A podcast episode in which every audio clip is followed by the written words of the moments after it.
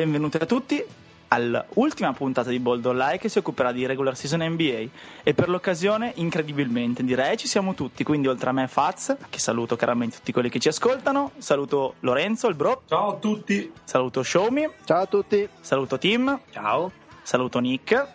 Ciao. E saluto anche Jazz. Eccomi ciao a tutti. Dato appunto che siamo in occasione della fine della regular season NBA Abbiamo pensato di regalarvi una doppia puntata questa settimana, quindi oltre a questa, se tornerete a seguirci anche tra giovedì e venerdì, troverete una puntata leggermente più seria che si occuperà di anticipare i playoff, quindi una playoff preview come si deve, perché alla fine facciamo finta anche di essere un pochino più seri. Oggi invece, dopo un approfondito lavoro di redazione, abbiamo pensato di tornare a un articolo che era stato scritto a inizio stagione del 5 di novembre, se non mi ricordo male, sul signor Kobe Bryant. Lascio la parola a Lorenzo, l'autore insomma di questa ricerca, vi fa ridere un pochino. La vittima sacrificale e prossimo protagonista delle bamboline voodoo dei cobisti di tutto il mondo.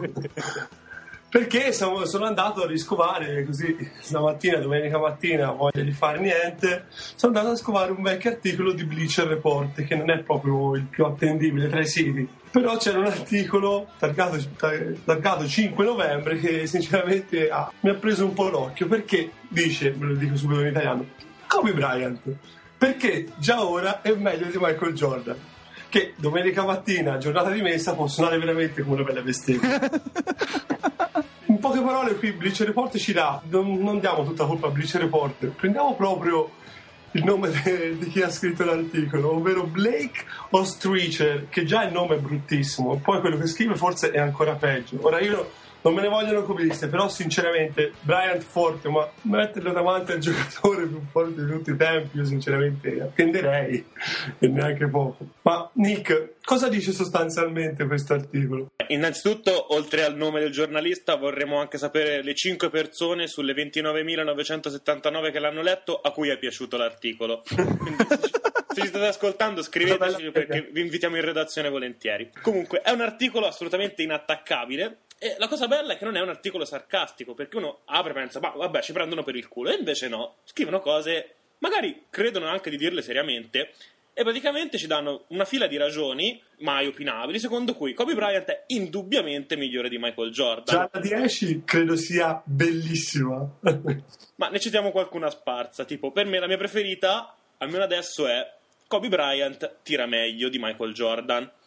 E uno può dire, vabbè, Vediamo perché. Perché Jordan ha tirato appena l'83,5% dei tiri liberi in carriera, mentre Bryant è riuscito a tirare addirittura l'83,8%. E qui a quel punto uno alza le mani. Vabbè, bravo lui. No, no, non sono paragonabili le statistiche, cioè mi sembra un dominio evidente, dai. Assolutamente. E poi, fantastica quella prima che dice Michael Jordan, per motivi che non sapremo mai, all'improvviso si è ritirato dalla carriera. Ma non è vero che non li sapevo mai, lo sanno tutti. Questo è bellissimo. Madonna, ragazzi. Appena apri l'articolo, la prima motivazione è no career breaks. Eh, questo non ha mai interrotto la sua carriera. Wow. Fucina che ha urlato peccato, però qui vuol dire essere proprio nella cattiveria proprio. E poi, Prego, Nick, se puoi continuare. Sì, sì, andiamo avanti. Altra cosa geniale. Dice, vabbè, il supporto in cast non sarà stato lo stesso. Infatti, dicevano che Jordan aveva accanto Scottie Pippen. E, per carità, nessuno può dire niente. Mentre Bryant aveva accanto Derek Fisher. Ora uno dice, è vero, per carità, ma non c'era qualcuno un pochino più grosso sotto canestro nei primi anni? Magari aveva statistiche un po' più rilevanti dei 9 punti e 3 assist di Derek Fisher in partita? Stai sopravvalutando Shaquille O'Neal, che secondo me era un Luke Longley nero. Non state parlando di Lungambenga? Sì, sì, io parlavo di lui, eh. Ah, okay. sì, uguale.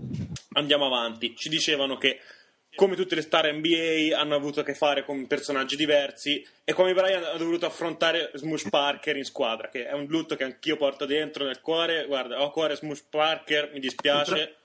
Tra parentesi, Smush Parker ora pesa 150 kg. Oh, figa. Verissimo, andate a cercare le foto perché se non mi sbaglio nel campionato greco sembra Smush Parker che ha mangiato Smush Parker. Altra motivazione dice che se vieni dall'era di Michael Jordan probabilmente pensi che Michael Jordan ha affrontato dei team più forti. E uno ci pensa, dice i Sonics, i Suns, i Jets. ci sta. Dice, se sei dell'era di Kobe Bryant, probabilmente pensi che Bryant ha giocato con i giocatori più forti. Però non prendi in considerazione il fatto che siete quest- entrambe queste ere le hai vissute, che puoi fare un paragone. Kobe ha affrontato gli Spurs e quindi basta. Kobe ha affrontato gli avversari più forti, fine. Poi a un tratto si cerca di dare un'obiettività. Dice Michael Jordan ha vinto 5 MVP, Kobe Bryant solo uno. Questa cosa è importante. Risposta È arrivata la voce di, di, di Viscari, tanto gomblotto. Gomblotto, tra l'altro. Ma la cosa bella è che si fa una domanda e fa: Questa cosa è veramente importante? Risposta secca, mezza riga. No, ovviamente non lo è, perché l'MVP è un premio. Quindi, aspetta, quindi uno dei punti era screditare il fatto che Jordan abbia vinto più MVP di Bryant? Esatto, perché non c'entra un cazzo, perché dicono l'ha vinto No. anche Novitsky e Allen Iverson. Ma no. Ma leggendo, ti aspetti a un certo punto la musichetta di Benny Hill. Sì, sì, sì.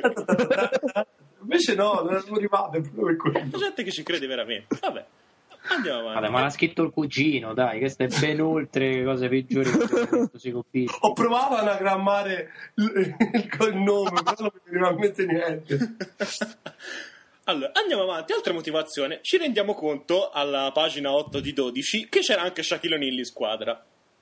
Ce ne rendiamo conto e dicono: Ma magari forse era Shaquille O'Neal, un giocatore che tipo faceva, tipo faceva 40 più 20 in finale, che era un pochino più importante. Ovviamente no, perché Bryant ha fatto 25 punti di media, quindi fine della discussione, non se ne parla nemmeno. Altro argomento inappellabile dice che Michael Jordan, a parte che si era rotto un piede e quell'anno poi ne fece 63 al Garden, proprio una cosa tirata via, Kobe Bryant ha dovuto giocare con solo quattro dita nella mano, quindi ci rendiamo conto delle difficoltà avverse. Probabilmente Anche Gerald Green, eh? anche c'era il Sì? Sì, ma, Ma il- fonti attendibilissime il primo di aprile mi hanno detto che Kobe Bryant l'ha fatta apposta. Sottovalutate quello, eh. Vero show, giusto? No? Eh sì, eh, sono sempre il discorso degli steroidi, eh, qua. Eh, ma probabilmente qualcuno credeva che anche il flu game fosse tipo il primo di aprile, quindi per quello non conta, dai. Giusto per puntualizzare, andate nel blog di show e le risposte ci saranno tutte a questo piccolo. Ah, comunque dopo sulla nostra pagina Facebook lo mettiamo il link a quest'articolo perché Esatto. vabbè, dai. E comunque- Non si può non farlo. Arriva la bomba atomica finalmente perché Vai. non era abbastanza. Arriviamo all'apoteosi. Si dicono che in passato il, il dibattito tra chi era il miglior lacustre di sempre è sempre stato tra Kobe Bryant e Magic Johnson. Will Chamberlain non ci ha giocato, Jabbar non ci ha mai giocato nei Lakers. Kobe Bryant e Magic Johnson. West eccetera, eccetera. Una ne hanno squadra. dedicato un logo, ma è- dovrebbe essere della NBDL, Sì, della sì.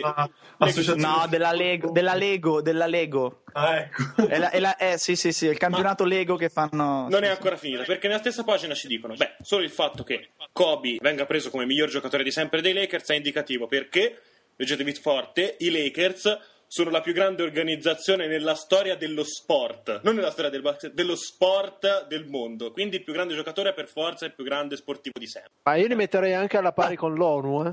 Sì, sì. Manda Bryant a parlare con Gheddafi, la vuoi la pace? Ma, Eh, no, allora, ma- sai, estendono anche il patrocinio su qualche monumento come l'UNESCO? Non lo so, anche, non so, fanno qualcosa del genere?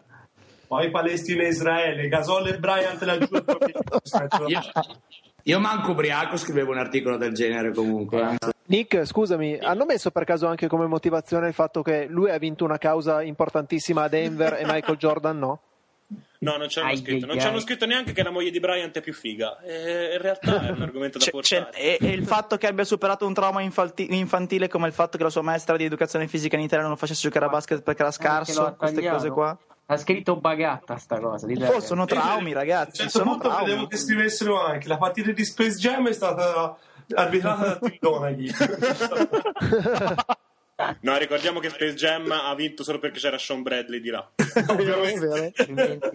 Ok, detto questo, che però potrebbe valere tranquillamente un anno di trasmissioni, potremmo anche chiudere qua, andarcene, saremo a posto fino al 2013, tanto poi c'è il lockout.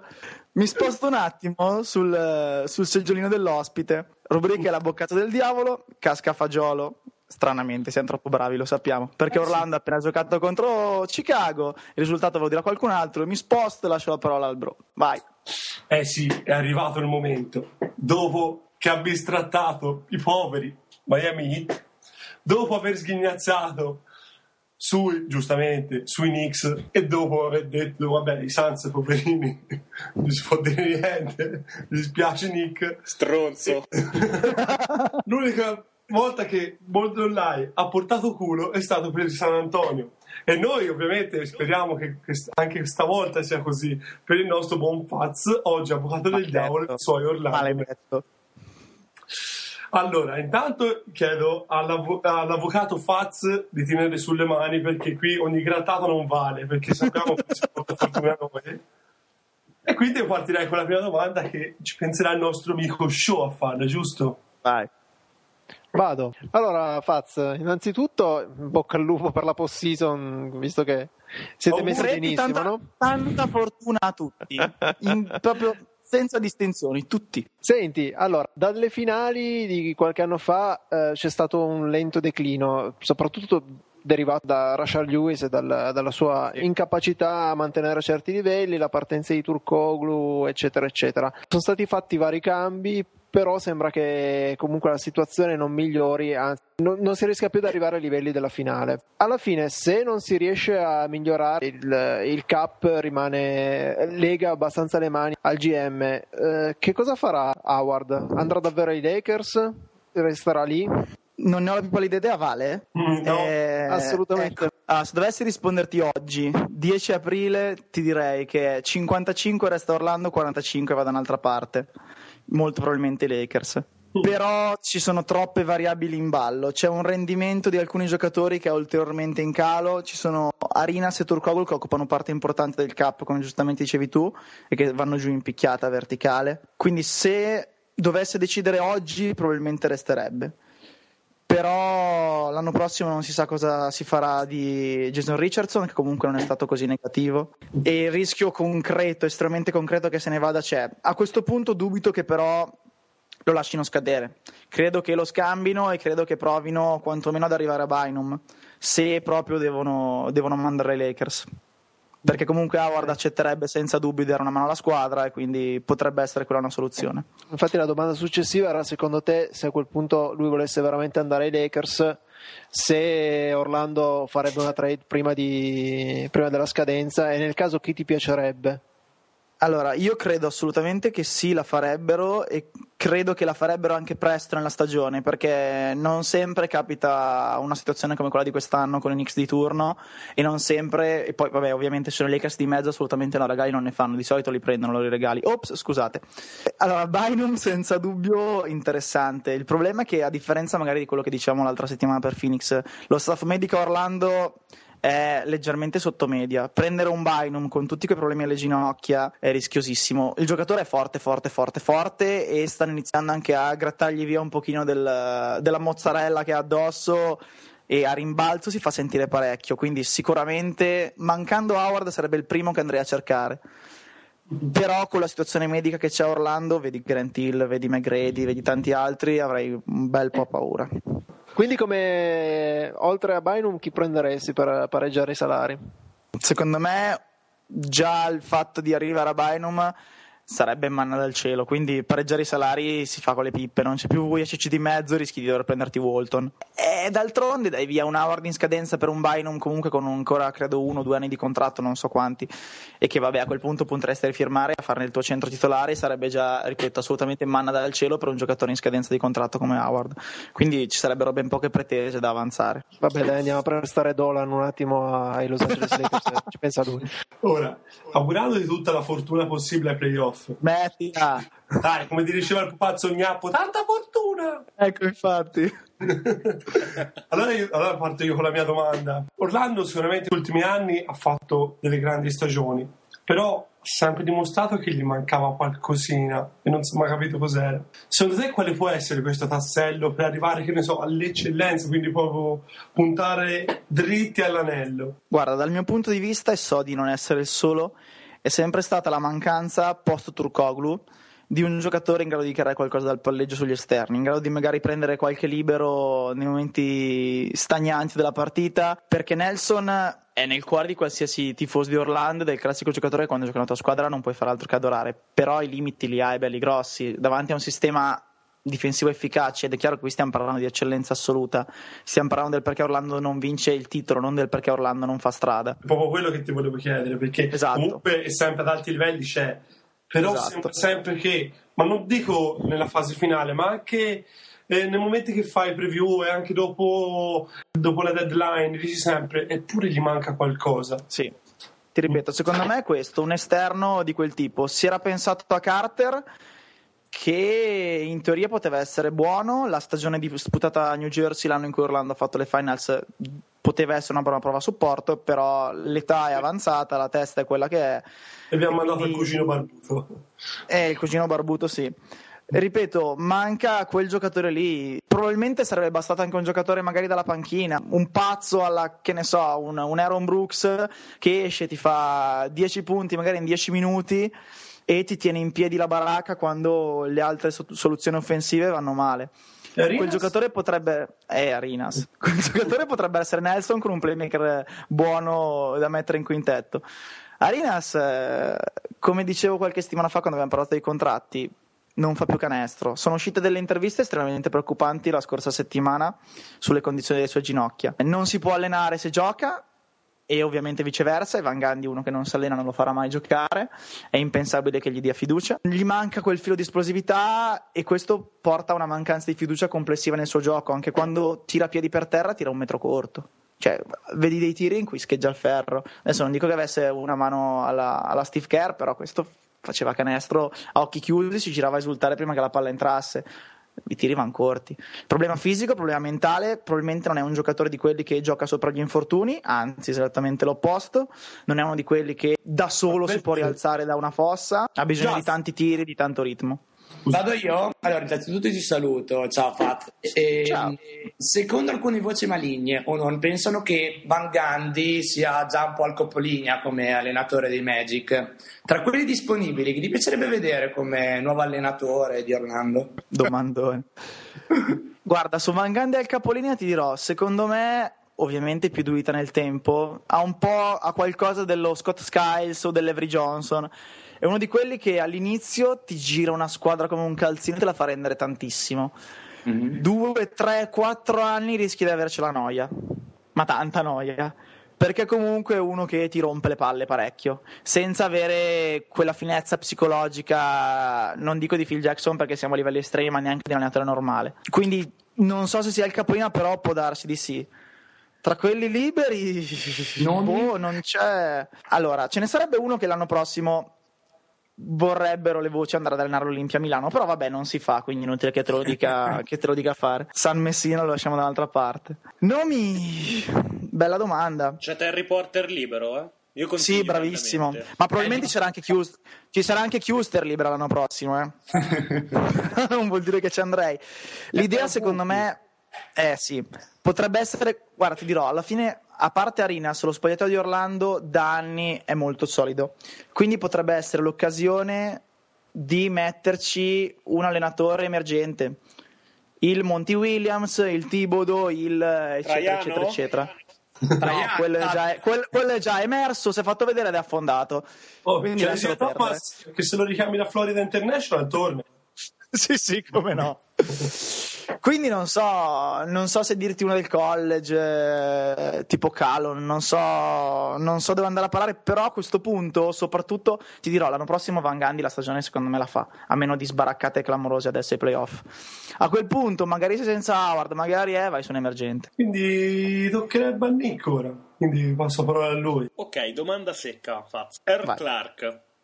Sì? Io, come sai, io ce l'ho un po' nel cuore perché l'hanno draftati i Suns, come il 98% delle scelte dei Suns viene scambiato dopo poco. Co- cosa ve ne fate? Ci puntate veramente o tra un paio d'anni ce lo troviamo in una classifica bold online? Ma guarda, questo probabilmente è il primo problema, la prima critica da muovere a Van Gandhi per questa stagione, la gestione delle ali forti. Ha fatto abbastanza casino con Anderson e Bass prima della trade di Lewis, non si sapeva chi dovesse stare in rotazione, chi invece a guardare gli altri, e adesso con Clark stessa roba. Poteva valere la pena di metterlo in campo perché il discorso di tecnici di Howard che ormai si fa squalificare una partita su tre il fatto che quel piccolo infortunio a Anderson a Bass c'è, il fatto che vuoi far riposare qualcuno, tanto il posto ai playoff, il posto nel bracket dei playoff è quello.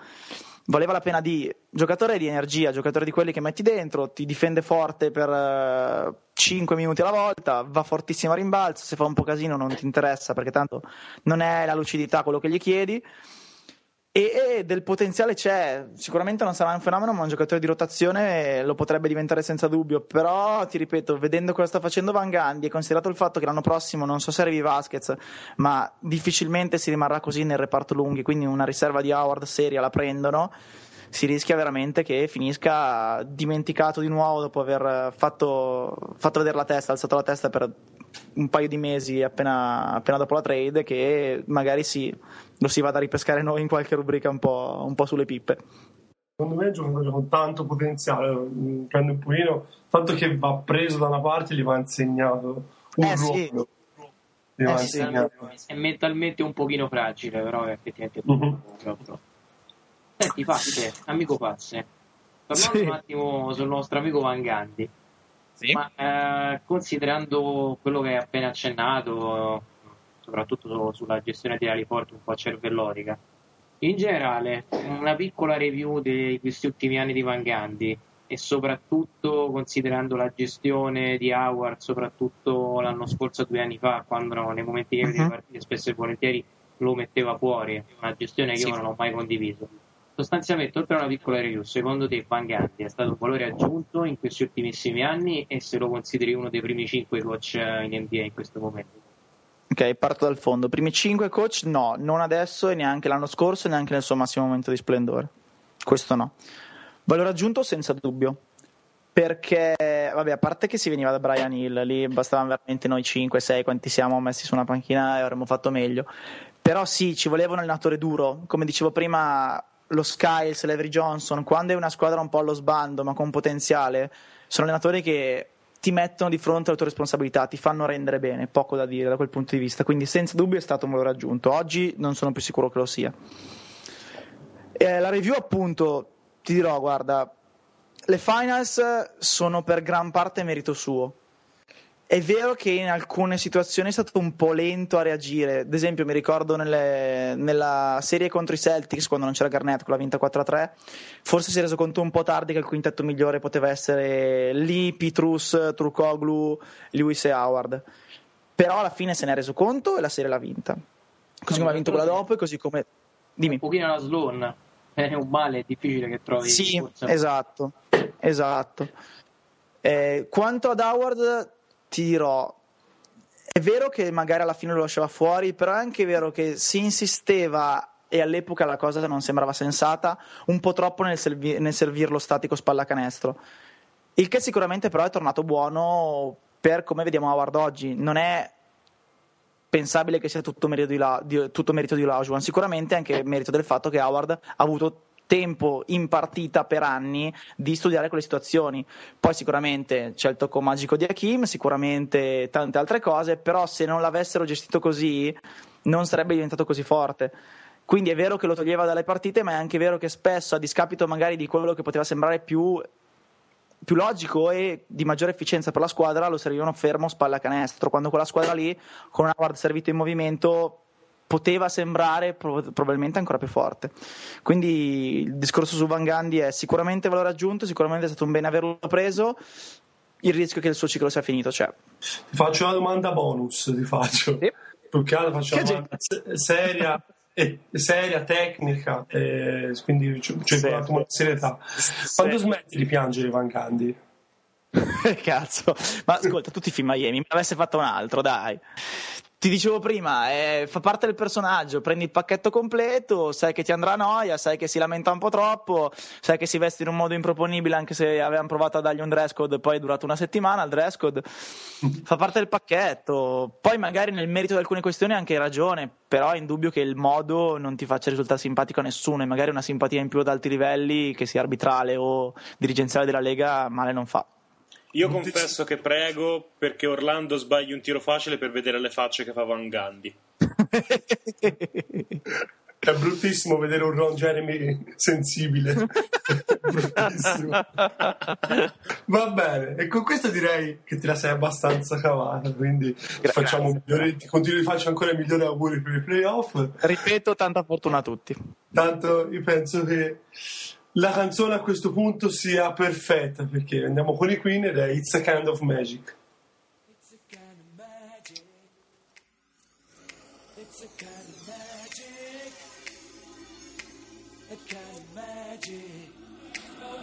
One dream, one soul, one prize, one goal, one golden glance of what should be.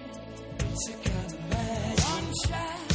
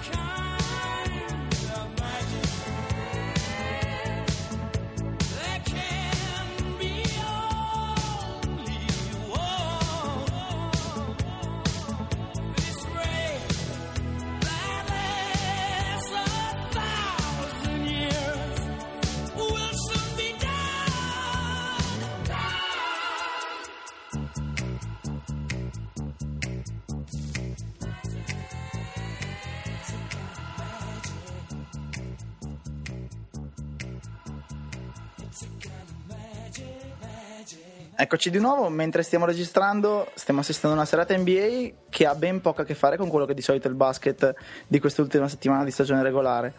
Prima una partita tra Chicago e Orlando che in teoria non avrebbe dovuto dire niente perché entrambe le squadre sono già sicure del loro posto ai playoff, ma che come anche visto su Twitter si è trasformata in una quasi WrestleMania, Royal Rumble di wrestling. Adesso invece la partita tra Boston e Miami che qualcosa in più vale perché c'è in ballo il fattore campo in un ipotetico scontro in semifinale di conference e si stanno menando parecchio. Quindi notiamo con piacere insomma che anche l'NBA alle ultime tre di stagione regolare ha qualcosa da dire. Perché Garnett le prende ogni tanto. E che Garnett le prende ogni tanto. Ok, è il tempo della rubrica, quindi lascio la parola a Xiaomi con A e Pippa.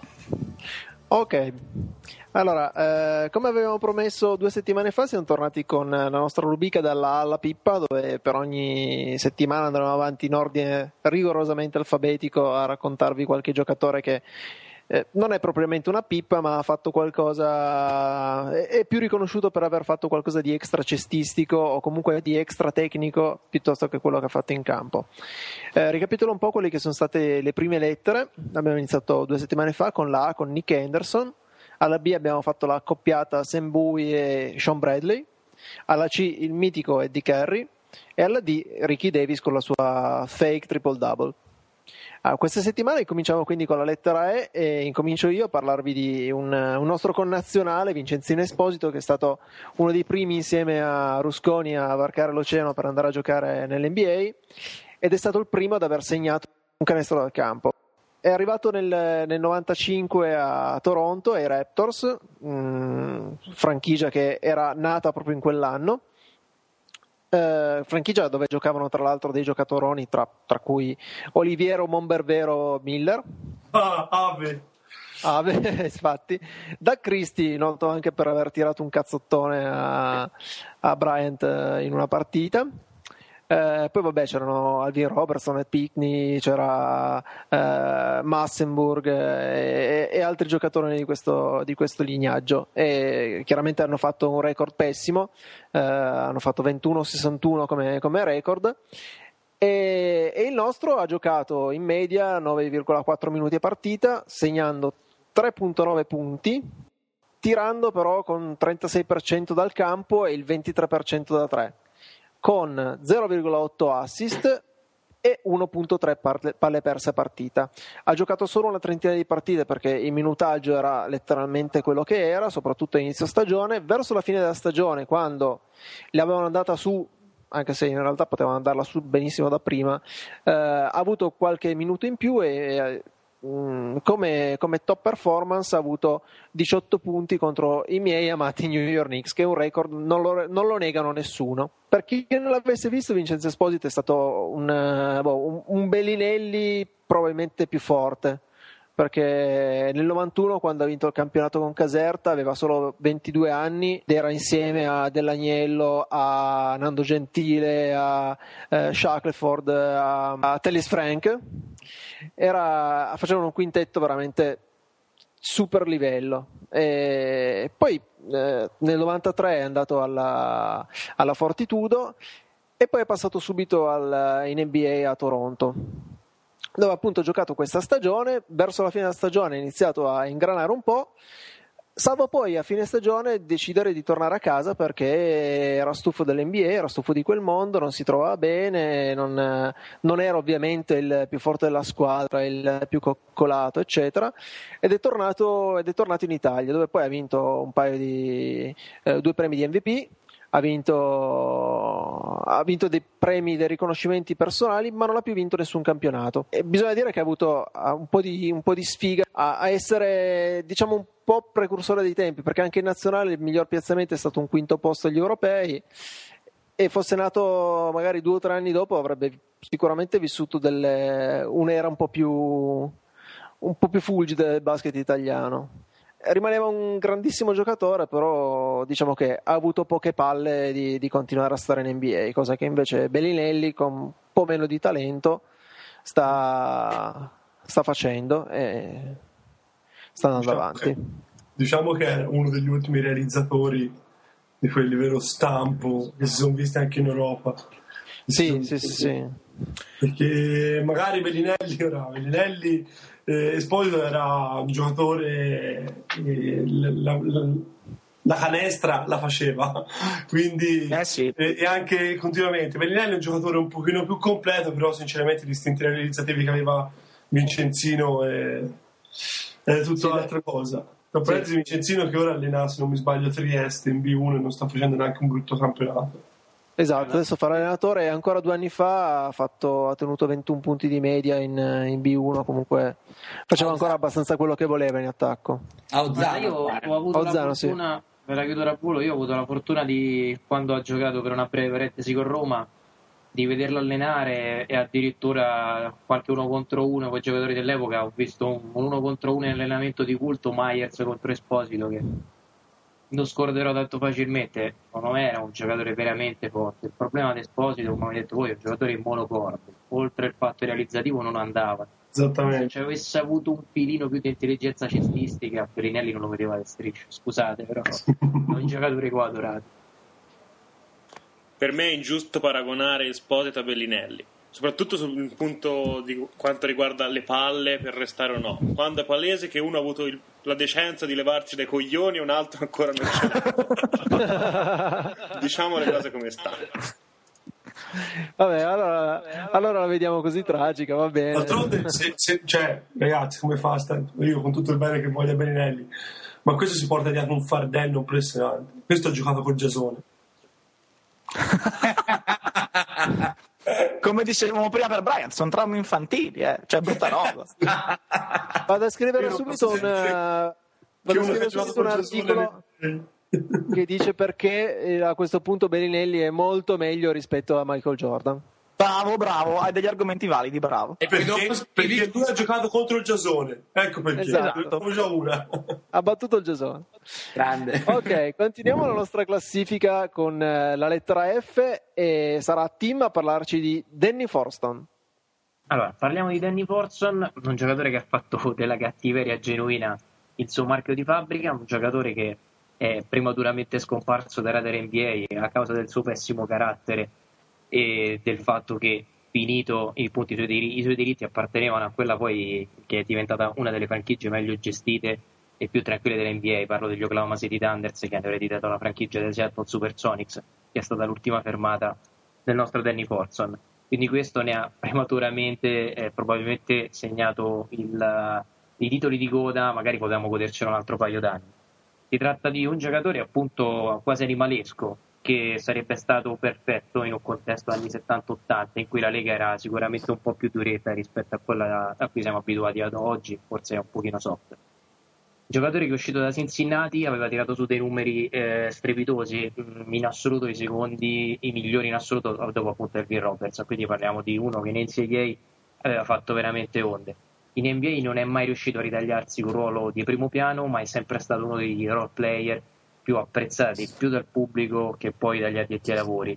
Giocatore cattivo, animalesco, come abbiamo detto, un giocatore che pur non saltando tantissimo in, uh, in un certo contesto, in un certo momento della sua carriera, prima di rompersi, eh, un, uh, di fratturarsi un piede, eh, è riuscito per qualche partita a tenere delle medie spaventose, parlo di 16 rimbalzi e di 16 punti.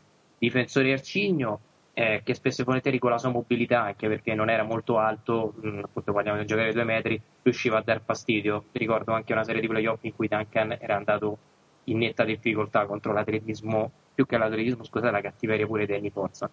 Per il resto non c'è un qualche episodio specifico, qualcosa di culto in assoluto, a parte forse qualche dichiarazione, a parte forse qualche rissa. Di un giocatore che era diventato il target principale per i falli tecnici. Ecco, se pensiamo ad Howard, pensiamo a uno 15-20 volte più cattivo e che sostanzialmente appellava Stu Jackson che era quello deputato alle squalifiche come un gangster.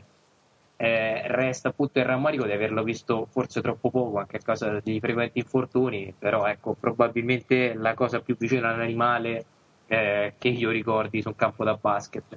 Come qualcuno di voi mi ha fatto notare fuori onda addirittura aveva assunto un coach di wrestling per quanto riguarda l'aggressività e la cattiveria. Questo direi che la, la dice lunga sul personaggio. Sì, come dice Buffa, ti vedo morbidino, vieni da me che ti indurisco io. Assolutamente. Cattivissimo, durissimo. Una roba che oggi non esiste. Con queste regole qui, veramente non so quanti minuti potrebbe durare. Come Vinnie Jones, che in una partita, quando Vinnie Jones, l'attore di Lock and Stock, è espulso dopo tre secondi. Cioè, Sì. cosa del genere, eh, potrebbe diventare Poi- Forson con queste regole. Chiudere aveva un rapporto con la stampa fantastico, spesso lo strumentalizzava. Ricordo, non ricordo bene se era il 2004-2005, alla fine della partita. Eh, ricordo gli fece una domanda agghiacciante: cosa ne pensi dei gay in NBA e se secondo te ce ne sono? Ricordo che Forson eh, guardò malissimo la- l'intervistatrice e gli disse: Spero che non ci siano nei Sonics la mia squadra perché altrimenti mi farò giustizia da solo. O una cosa. Beh, complimenti. Tolleranza. Sì, John Amici, a questo punto di poco, non penso che l'abbia presa benissimo. Larghe vedute. Bene, continuiamo la nostra classifica con la lettera G E andiamo avanti con eh, il Giasone che ci parla di un fenomeno, questo eh, non cattivo ma di atletismo, che è Gerald Green. Ciao, allora, Geraldone, mh, stesso anno di nascita del sottoscritto, però incredibile, è più deficiente del sottoscritto. Possibile. E ce ne va, eh. No, no, no, va. no, no, no, no, no. Non iniziamo con le fregnacce sto programma perché si perde di credibilità. allora, inizia come tutti all'high school, dove inizia a giocare a basket eh, il secondo anno. Cambia squadra l'anno dopo, dopo ovviamente essere stato bocciato, e va sempre a giocare in un'altra squadra, sempre a Houston dove viveva, tenendo invece qua statistiche di tutto rispetto, al punto di essere nominato l'American e giocando la famosa gara delle schiacciate e la famosa All, All American McDonald's Game, segnando 24 punti ehm, e appunto vincendo la gara delle schiacciate contro Josh McRoberts. Ehm, dopo quell'anno decise senza alcun logica di prendersi un agente e cercare di tentare la carriera pro senza passare dal college e più precisamente ad Oklahoma State. E quindi tentò la fortuna, draftato nel 2005 con la diciottesima dai Celtics, sì ma Boston, visto che non erano ancora una contender ma sorta- una sorta di, di squadra under 23, scese rispetto ai mock draft di sei posizioni per colpa di non aver partecipato di sua spontanea volontà a lavorare individualmente con le prime sei squadre di quel draft. Ah, però Sì. eh, l'ottimo NBA draft lo paragonava a T-Mac. Se Anche. posso un attimo dire una cosa su Gerald Green e Gulf Shorts.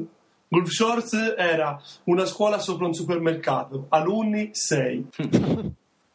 e neanche tanto validi. No, No, io ricordo oh però che scese molto al draft anche per il suo problema fisico, perché lui ha una mano con un dito senza una falange, giusto?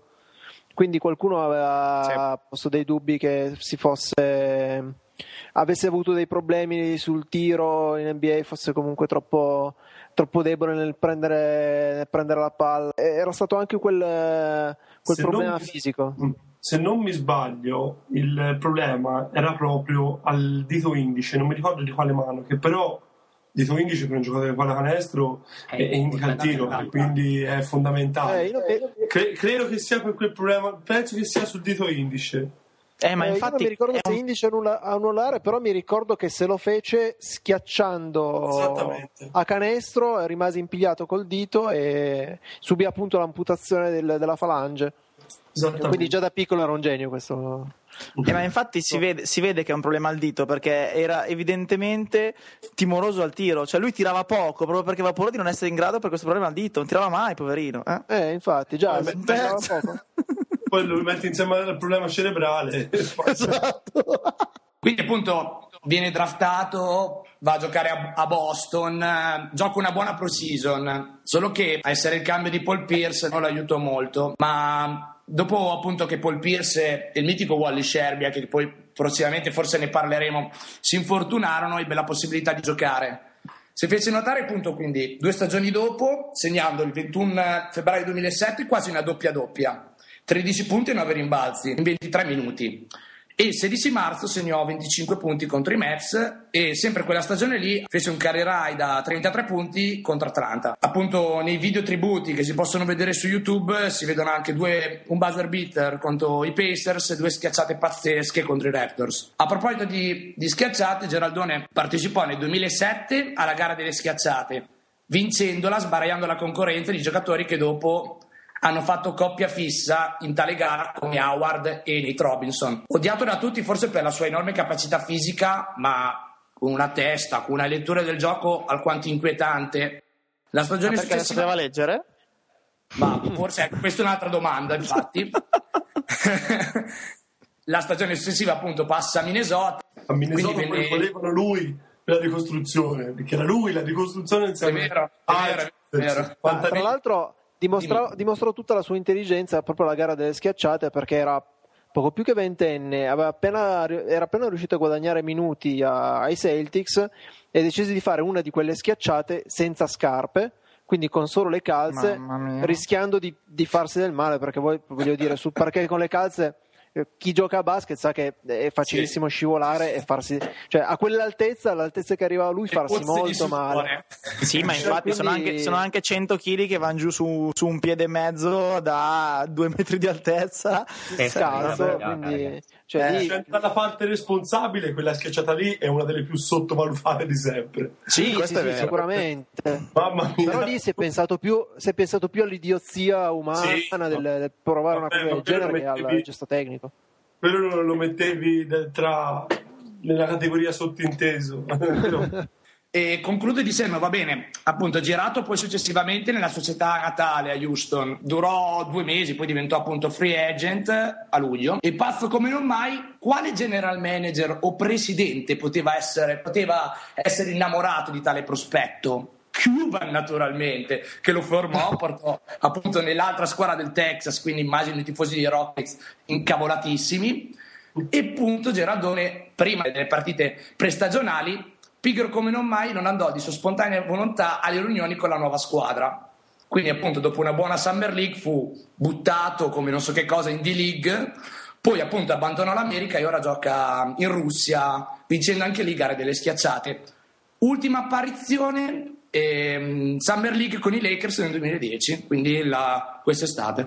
Ok, continuiamo con. eh, se, se la lettera F abbiamo fatto un- uno veramente cattivo, adesso andiamo con la lettera H con uno veramente molle, ma veramente molle. E Nick con la lettera H ci presenta Larry Hughes. Ci sono dei concetti nel basket che restano un po' difficili ai neofiti. Magari uno di questi è il contract year. Ecco, ce ne parla Larry Hughes per spiegarci cos'è un contract year. Larry Darnell Hughes è un professionista, un giocatore professionista di pallacanestro, tra molte virgolette, e viene draftato in NBA dai Sixers nel 98 con eh, diciamo, la fama di essere una guardia dalle ottime capacità difensive e dal buon atletismo. Queste cose ampiamente confermate nei suoi primi anni, specialmente a Washington, dove fa una stagione con eh, quasi tre palle rubate di media, che sono veramente tante, e nel 2000 che- dove viene convocato nella- nell'All-Star Game per fare la gara delle schiacciate. Bene, già lì il primo segno di genio. In questa edizione riesce semplicemente a farsi notare per eh, non essere riuscito mai una volta a concludere una schiacciata nel tempo previsto. Mamma mia, che roba. Comincia questo giocatore a sparacchiare via via sempre di più e arriva ad avere delle discrete medie di punti. Tipo con Golden State tocca 22 punti, viene rinnovato il contratto, riparte 16 punti, 12 punti, 12 punti di anno in anno così, fino a che si arriva nel contract year. Il contract year è l'ultimo anno di contratto in cui un giocatore, diciamo, dà il meglio di se stesso per riuscire a strappare un contratto che magari è anche oltre il suo reale valore.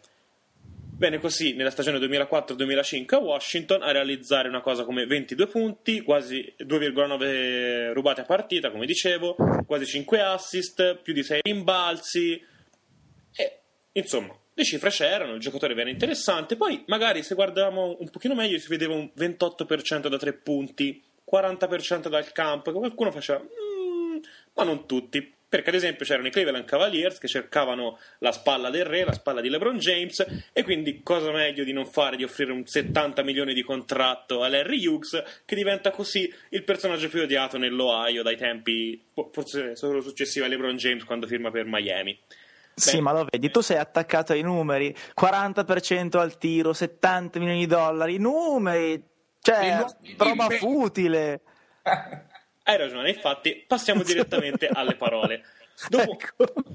praticamente quest'uomo riesce a farsi odiare da chiunque nell'Ohio, veramente da chiunque. Preferiamo pagare le tasse più che vedere giocare Larry Hughes nell'Ohio. E accade che finalmente riescono a sbarazzarsene in una trade a Chicago, ma semplicemente la trade è stata voluta perché? Perché nel 2007 apre un sito che per me forse è tra i siti più belli, va assolutamente tra i preferiti di ogni pagina. L'indirizzo è facile da ricordare, magari lo mettiamo dopo nel gruppo di Facebook, è Hey Larry Hughes, please stop taking so many bad shots. .com che tradotto vuol dire Ehi Larry Hughes, per favore basta prendete tutti questi tiri del cazzo.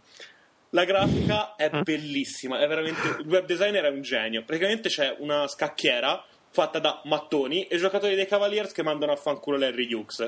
Quindi c'è tipo mattone, LeBron James col pollice verso, mattone, Drew Gooden che mi manda a cagare con due mani, mattone, Cioè, è tutto così. È un genio questo. Un genio, ma è un sito bellissimo. E praticamente ogni È un partita sito che aveva fatto storia. ha fatto storia assolutamente. Ogni partita prendevano tutte le percentuali del nostro e ci scrivevano qualche commento sulla partita. Ve ne riporto una perché è geniale. Dicembre 29 2007. Gio- gara 31. Cleveland contro New Orleans. Cleveland perde 76-86. Il titolo è gara 31 11%, perché quella lì è la percentuale da- dal campo del nostro.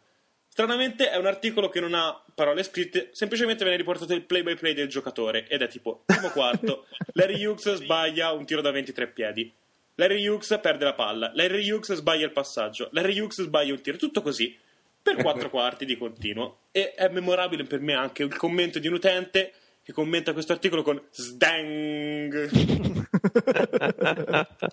Visto comunque che dopo, dopo breve viene scambiato Larry Hughes a Chicago con Ola dello stato dell'Ohio unito all'unisono, questo sito comunque ha provato a restare in vita, infatti cercavano di raccogliere degli aneddoti sul nostro che ormai era un eroe. Ve ne riporto uno che è Did you know? Lo sapevate? Questo è del 14 gennaio 2009, che è, secondo la pagina di Wikipedia di Larry, ehm, Larry Hughes ha ricevuto il nickname di Big Shot Larry dopo aver colpito un winning shot contro gli Utah Jets nel, del nel 24 novembre del 2008. Quindi la pagina di Wikipedia lui si era dato Big Shot Larry. Questo è un sito assolutamente imperdibile. Giocatore di culto, se ce n'è uno, nient'altro da aggiungere per me. Ok, con la I di Iverson, mh, non abbiamo scelto Iverson perché ci sembrava un po', un po' troppo. No, Eh, siamo andati con un. Eversonisti, poi veramente... Sì, oggi poi ci- c'era gente che ci veniva a cercare a casa direttamente. Esatto. Andiamo con un eh, giocatore che ha reso Kobe Bryant, secondo Bleacher Report, uno dei più, eh, il più forte giocatore sulla terra, prima anche di Michael Jordan. E parliamo di DJ Lungambenga. Faz? Eh sì, perché a differenza di quello che compare sulla sua maglia, ma non sempre, dipende dalle squadre in cui ha giocato, non si chiama Mbenga di cognome, ma Ilunga Mbenga, non solo. Il DJ del soprannome è proprio dato dal nome Didier e dalla prima parte del cognome Ilunga, insomma un genio. Ha fatto di una parte del cognome il nome. Comunque, la storia del giocatore dal punto di vista umano è abbastanza particolare. Nato a Kinshasa, in Congo, era il figlio di un responsabile governativo che è stato perseguito dal, dal nuovo governo, insomma, dopo il golpe che è stato in quel paese.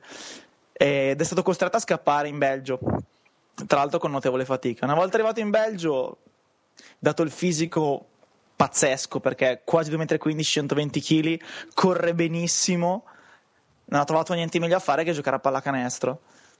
Qualche stagione in Belgio, un paio nelle, nelle giovanili, poi seconda divisione, prima divisione, prima divisione. A Dallas lo vedono.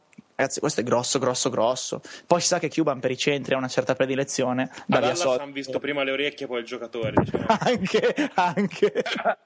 Per i centri scarsi, oltretutto. Esatto. Sì, beh, ma quello è un dettaglio proprio di poco conto. Vabbè, dai, firmiamo. John Bradley! ma anche Haywood, anche Diop, anche la lista è lunghissima. Ce n'è uno che adesso non mi ricordo dove, dove gioca, si chiama Dampier. Eh, adesso è un po' cambiato squadra, sì. Però Ah, anche che sono il giocatore la che- categoria. Provano a prenderlo lì, gli fanno giocare la stagione, gli fanno giocare la seconda stagione. Alla fine a basket non ci sa giocare perché ha iniziato a 19 anni solo perché era grosso, è arrivato in Belgio e questo piccolo dettaglio diciamo che gli tronca un pochino la carriera. Però è un idolo assoluto, riesce a farsi adorare da qualunque fanbase eh, lo- si trovi a, so- a- supportarlo oltre che sopportarlo. La prima perla della carriera è il fatto che nel 2006 ai playoff è stato sospeso per sei partite, non due, sei, per essersi lanciato tra gli spalti. Era un po' geloso di Artesta e compagnia, ha fatto una roba un po' del genere. Comunque, eh, lui dice che praticamente aveva visto che la moglie del, del suo allenatore Avery Johnson era stata disturbata, insultata da alcuni, da alcuni tifosi. E quindi niente, lui e Cuban, ovviamente, perché sempre di mezzo, era sempre lì pronto, si erano buttati tra gli spalti per provare a sedare questo- questi fans un pochino maleducati. Comunque, niente, il famoso amico Stu Jackson, che conosciamo bene, se era sbattuto fondamentalmente di questa, di questa scusa, di questa motivazione, l'aveva squalificato sei partite. Eh, l'estate successiva lo Quanti vedo. anelli ha, ragazzo? E il ragazzo, appunto, l'anno successiva viene visto dai Lakers. contratto di 10 giorni, il classico decadale per chi veniva da NBDL, Lega Inferiore e così via, ne danno un altro, ne danno un altro ancora, finché devono firmarlo, perché per tenerlo dopo il secondo decadale va firmato. Il giocatore viene firmato per tutta la stagione, infortunio di Bynum nel, nel 2009 si trova a fare addirittura una doppia doppia, che è una roba che per chi l'ho visto giocare è fuori, fuori da qualsiasi concezione. E il ragazzo, ovviamente, nonostante se stesso e grazie a Kobe, perché ricordiamolo che è sempre quello il motivo, perché Kobe ha avuto solo Pippi a co- a fianco, ha vinto due anelli. Quindi questo signore qua ha l'anulare, probabilmente l'anulare destro, l'anulare sinistro, poi non so dove li metta, con su dei belli anellozzi. Poi ripeto, dal punto di vista personale è un idolo, simpaticissimo, adorato dai fans. Eh, fa molto per il suo paese, beneficenza, tutto il resto. Piccolo dettaglio è che nonostante sia un atleta assurdo, a basket non sa giocare. Però due anelli, ragazzi, una partita in doppia doppia, scherziamo. eh. Neanche se mi Come sposto Morrison. due volte, ho due anelli io. Eh, ok, adesso chiudiamo per, per questa puntata con eh, la prossima lettera, che è la lettera J. E chiedo al pubblico di alzarsi in piedi e di tributare il giusto applauso per un eroe di, di- di- di tutti i mondi possibili e immaginabili. Ce ne parla il bro e parliamo di Jerome James. Vai, Intanto, Bro. se sentite rumore, sono io che mi alzo in piedi per l'ovazione. Sì, appunto, Jerome James, visto che prima abbiamo parlato del duro Danny Forston e del moscio Larry Hughes, non userei questi aggettivi. Però, Iniziamo bene. eh. sì, Ilunga potrebbe starci bene. Parliamo di Jerome James. The- Jerome James, un nome che non dice nulla. Sexy James, un soprannome che fa storia. Allora, pa- parliamo un attimo del giocatore, perché alla fine stiamo sempre parlando di pallacanestro. Jerome James nasce nel 1975 a Tampa. No, basta, mi sono già bello rotto. Parliamo della caratteristica. Chiamato sexy, diciamo che quando Mazinga chiamava il missile centrale, eh, lui ce l'aveva a disposizione. Giocatore che poteva stare tranquillamente inarcato in avanti, che non cadeva.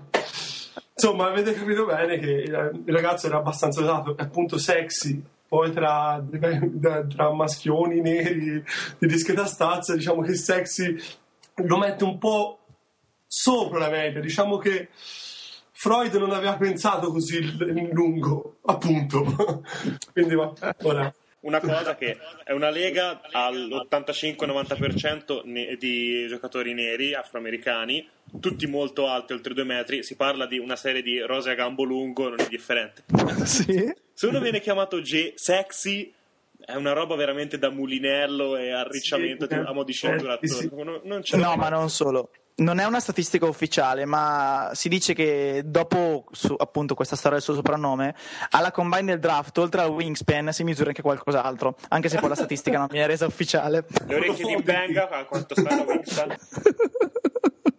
No, comunque James diciamo che ha avuto, oh, il, ha avuto il suo momento di gloria. No, no, non pensate a letto, queste cose qui, donne varie, no. Anche sul campo del pallacanestro, perché lui viene da una piccolissima università che è la Florida A&M University.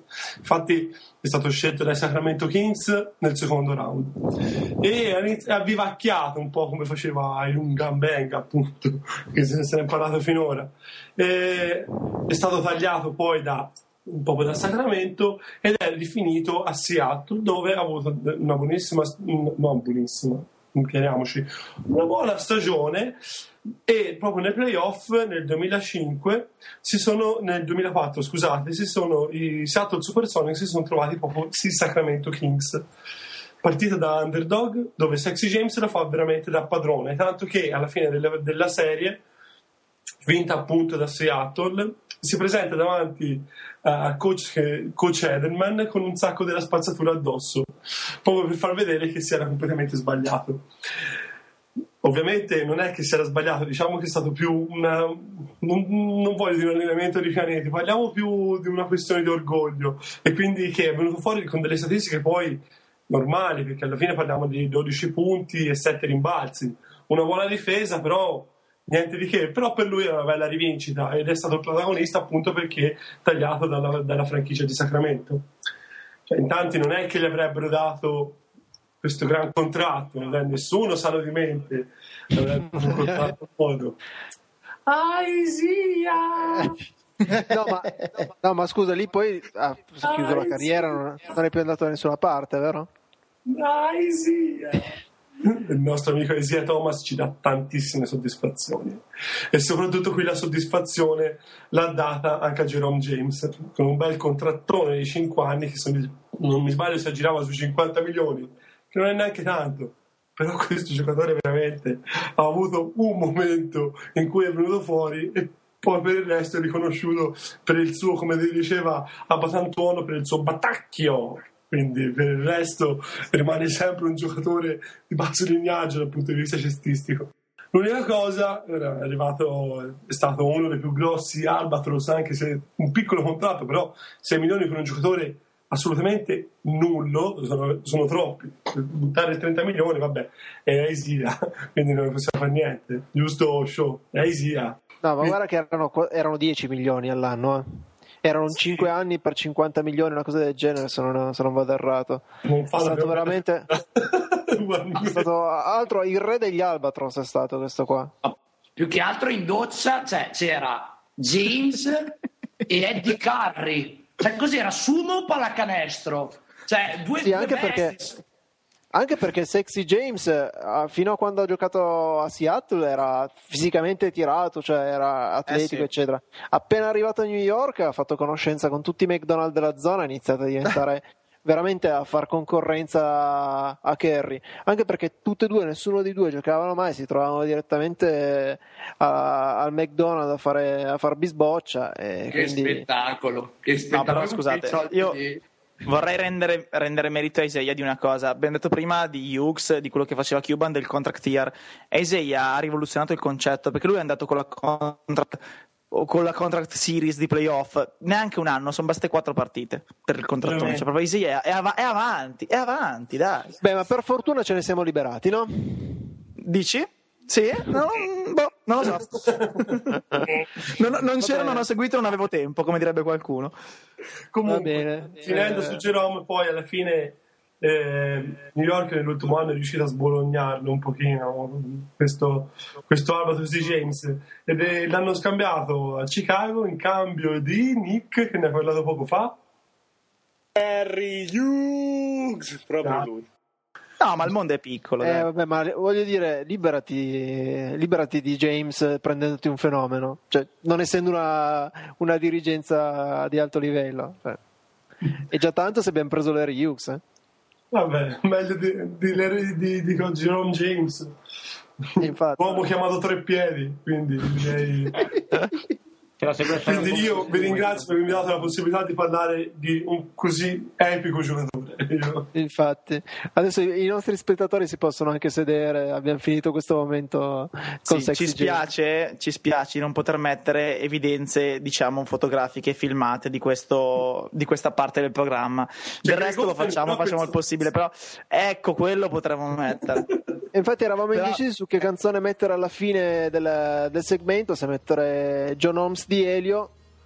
Però siamo- abbiamo deciso di, di guardare ad altri tipo Vincenzino Esposito e andare su Ozzy Osbourne, Mama I'm Coming Home.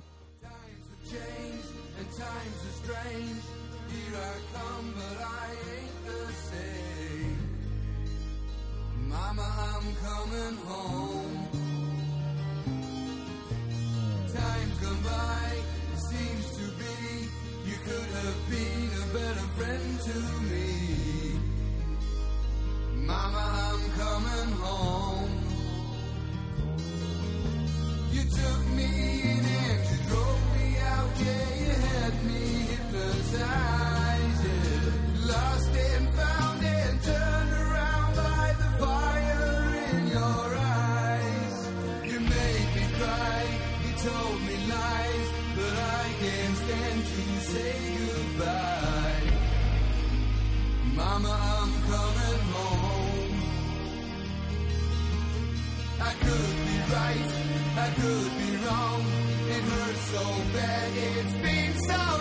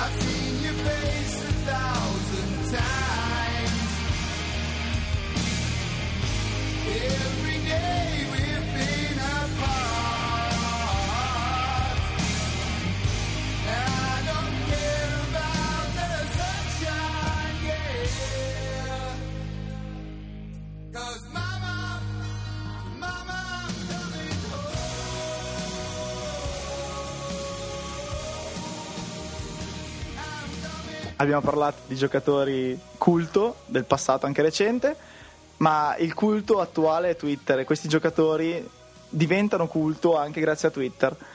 Scrivendo su Twitter e anche essendo oggetto di prese per il culo varie da destra e da sinistra. Prima di passare la parola al jazz che ci illumina su questo fantastico mondo, vi ricordiamo che anche noi abbiamo un account Twitter che è at boldontlyplay, tutto attaccato. Abbiamo anche una mail, boldontly.playtusa.gmail.com Abbiamo anche un gruppo su Facebook, Ball Lie, tra parentesi, Radio Play USA, chiusa parentesi. Su questo gruppo su Facebook, come abbiamo annunciato anche prima in puntata, linkiamo sempre filmati, gli articoli, mh, commenti vari, sparsi, insomma è un ottimo modo per seguirci e per completare quello che si in trasmissione. Jazz, ti lascio pure la parola su Twitter. Ok, allora per restare in argomento segnalo un nuovissimo e fantastico contatto fasullo, proprio nuovo, nuovo, nuovo, di Stan Van Gandhi, not Eh, Stan Van eh. Gandhi. contatto che assomiglia un po' troppo, proprio quasi al sergente maggiore Hartman, che mm, prende di mira più riprese il povero Howard e mm, appunto gli chiede di scrivere di meno e di lavorare di più, insomma, in palestra e ai pesi. Buon tema, Nick. questo, tema con la puntata, via. È fantastico. Sì, ma, ma non mi sembra che sia una cosa che tralascia il lavoro sui pesi, eh. Intanto piange. Allora, Nick, hai trovato qualcosa di interessante? Sì, allora ho trovato un paio di tweet interessanti di Inside Oops, come al solito, e Ah, uno ok. fantastico del falso D'Antoni. Allora, Inside Oops, primo ci dice il ruolo di Kurt Thomas, che ci spiegano che Kurt Thomas scende dalla panchina dei Bulls per portare rimbalzi, falli e fare gli occhi cattivi agli altri finché gli altri non sono spaventati. Questa è la descrizione del giocatore. Poi, visto che ce l'hanno poco con Scalabrini, visto l'altra volta c'era stato il tweet sul pitone della savana, ci dicono che potreste pensare che Brian Scalabrini abbia segnato 2000 punti per stagione per 7 stagioni di fila, ma in realtà non lo ha fatto. sì, poi no, su Scalabrini, sei rosso, vai a giocare ai Bulls. Per favore, datti un contegno te. Datti un contegno te.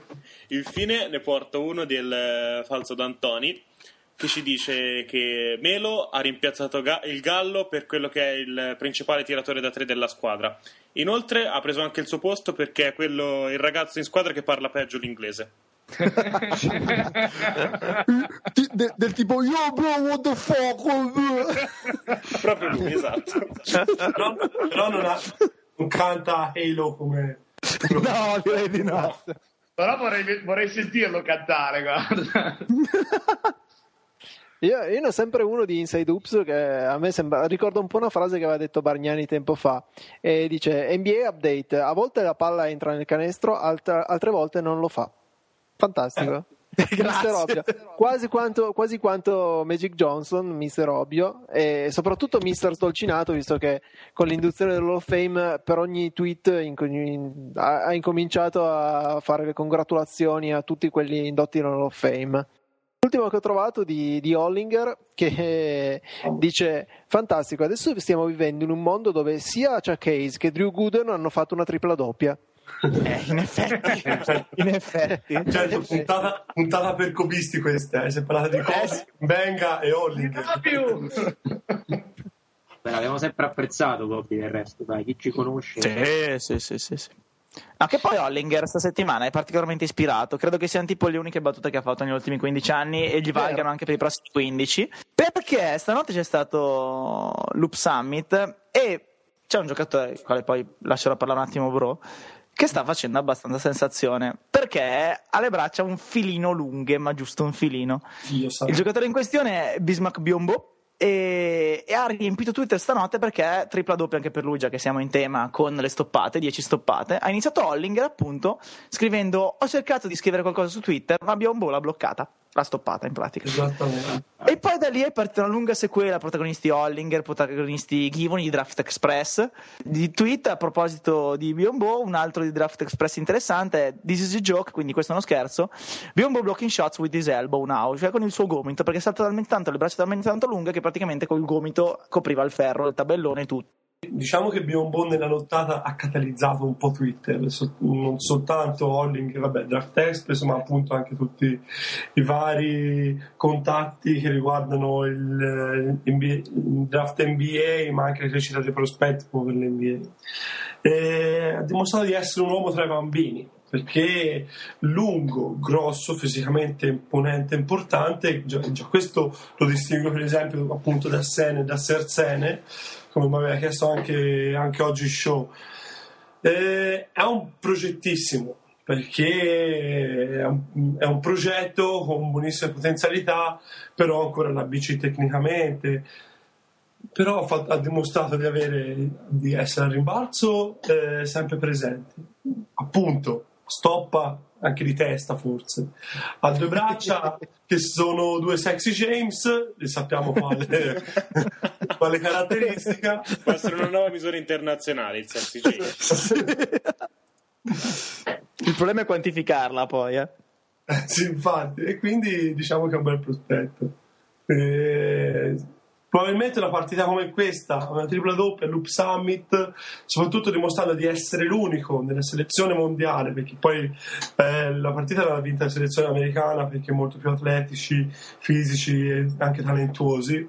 È stato l'unico che ha un pochino retto il confronto, anzi diciamo che delle volte ha proprio ha sovrastato gli avversari e questo lo porta già in odore, non voglio dire di lotteri, anche se le voci sono state tante, però tra le prime 20, quindi si parla da un secondo giro alle prime 20 grazie alla partita, ma intanto è così che funziona. Ok, Ultimamente. io capisco il draftologo che c'è in te, però sei un po' troppo serio, un po' di cazzate, per favore, dai.